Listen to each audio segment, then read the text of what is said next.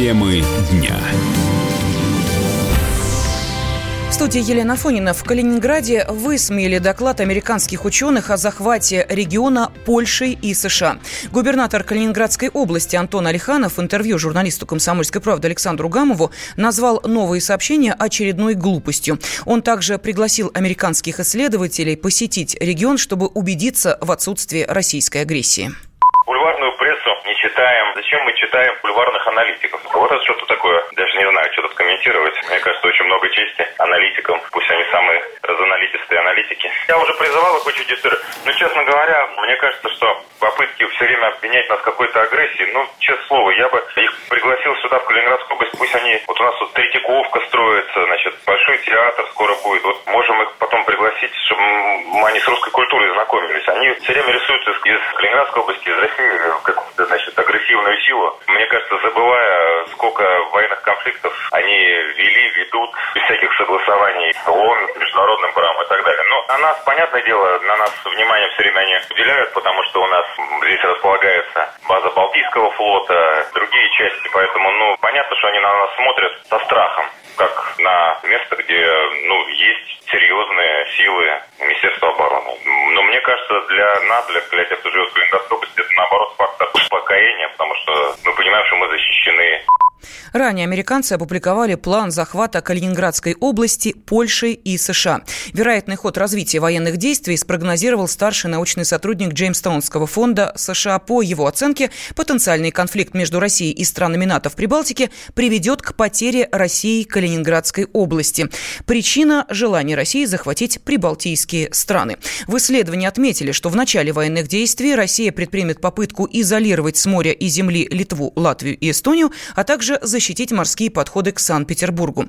Как отметил военный обозреватель «Комсомольской правды» Виктор Буранец, НАТО понимает, что Россия может дать отпор, поэтому войны не будет американские ястребы по-прежнему не отстирали мозги от антироссийской агрессии. Вот это заявление о существовании некого плана нападения на Калининградскую область отражает уже давно существующий и обнародованный НАТО план о локализации э, Калининградской области в случае реальных боевых действий. Мы даже знаем, что этот план называется планом Д, суть которого формулируется просто. Территория затрудненного допуска для войск НАТО в случае развязывания э, войны. Сказать о том, что американцы вот устами вот этого самого Хукера продолжают играть в войнушку, сказать мало. Идет информационное нагнетание, ну, совершенно понятно, с антироссийским прицелом. Но вот этот узколобый специалист Джеймстаунского фонда почему-то считает,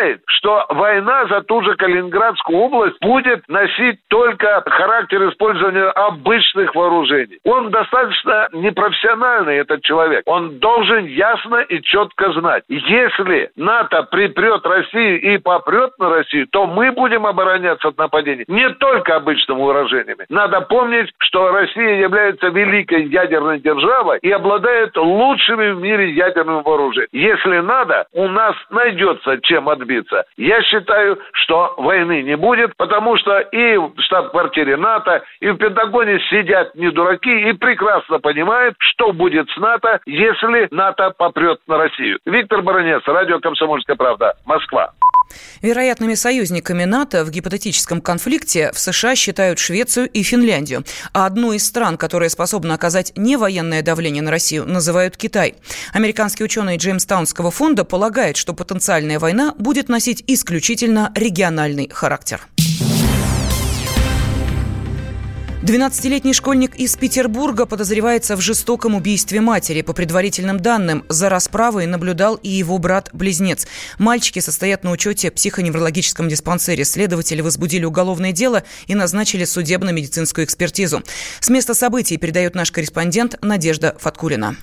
В одной из квартир на улице Стасовой силовики обнаружили окровавленное тело 46-летней женщины. Известно, что трагедия произошла ночью. В полицию позвонила женщина и сообщила об убийстве. На место сразу же выехали полицейские. В ведомстве «Комсомольской правды» рассказали, что женщина скончалась от колото резаных ран в районе живота и груди. По одной из версий, петербурженку зарезал собственный сын. Он напал на мать с ножом и нанес ей несколько ударов. Известно, что у ребенка есть брат-близнец, который также в этот момент находился в квартире и мог наблюдать за происходящим. Семья подростков состоит на учете как неблагополучная, а у самих мальчиков замечены нарушения в развитии. Также известно, что в квартире в этот момент находился и отец мальчиков, то есть глава семейства. Однако он был пьян и спал. Сейчас все обстоятельства преступления устанавливаются. Возбуждено уголовное дело по статье убийства. Мальчикам назначили судебно-медицинские экспертизы. О них будет сообщено дополнительно.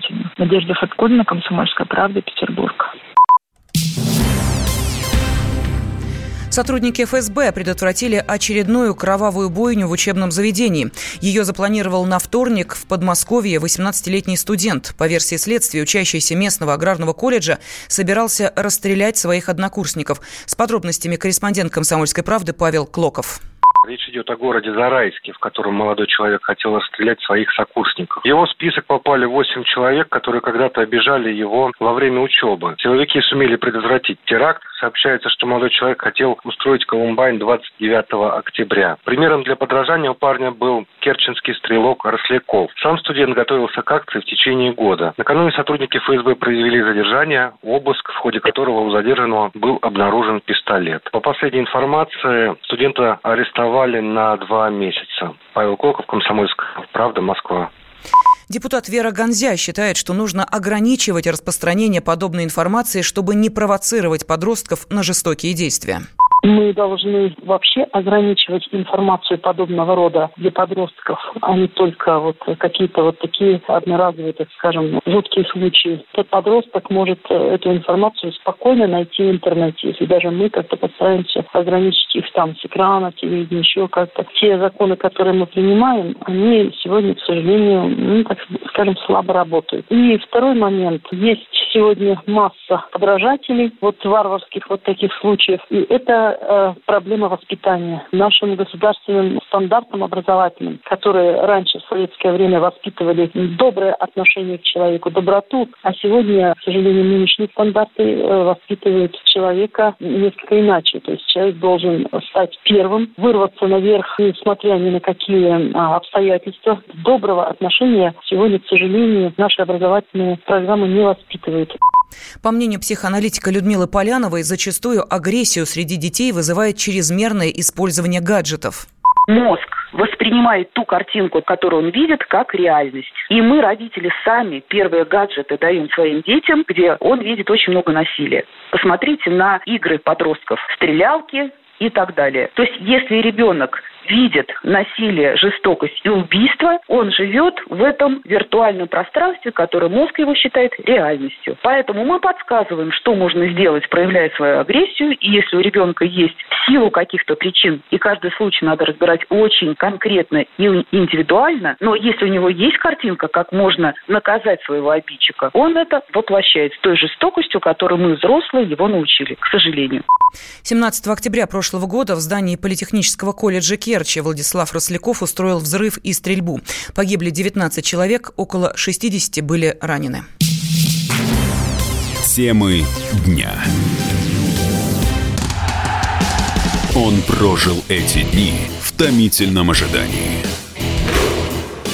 Он считал каждую минуту. И теперь он возвращается. Он голоден и собирается утолить свою жажду. Его не остановить.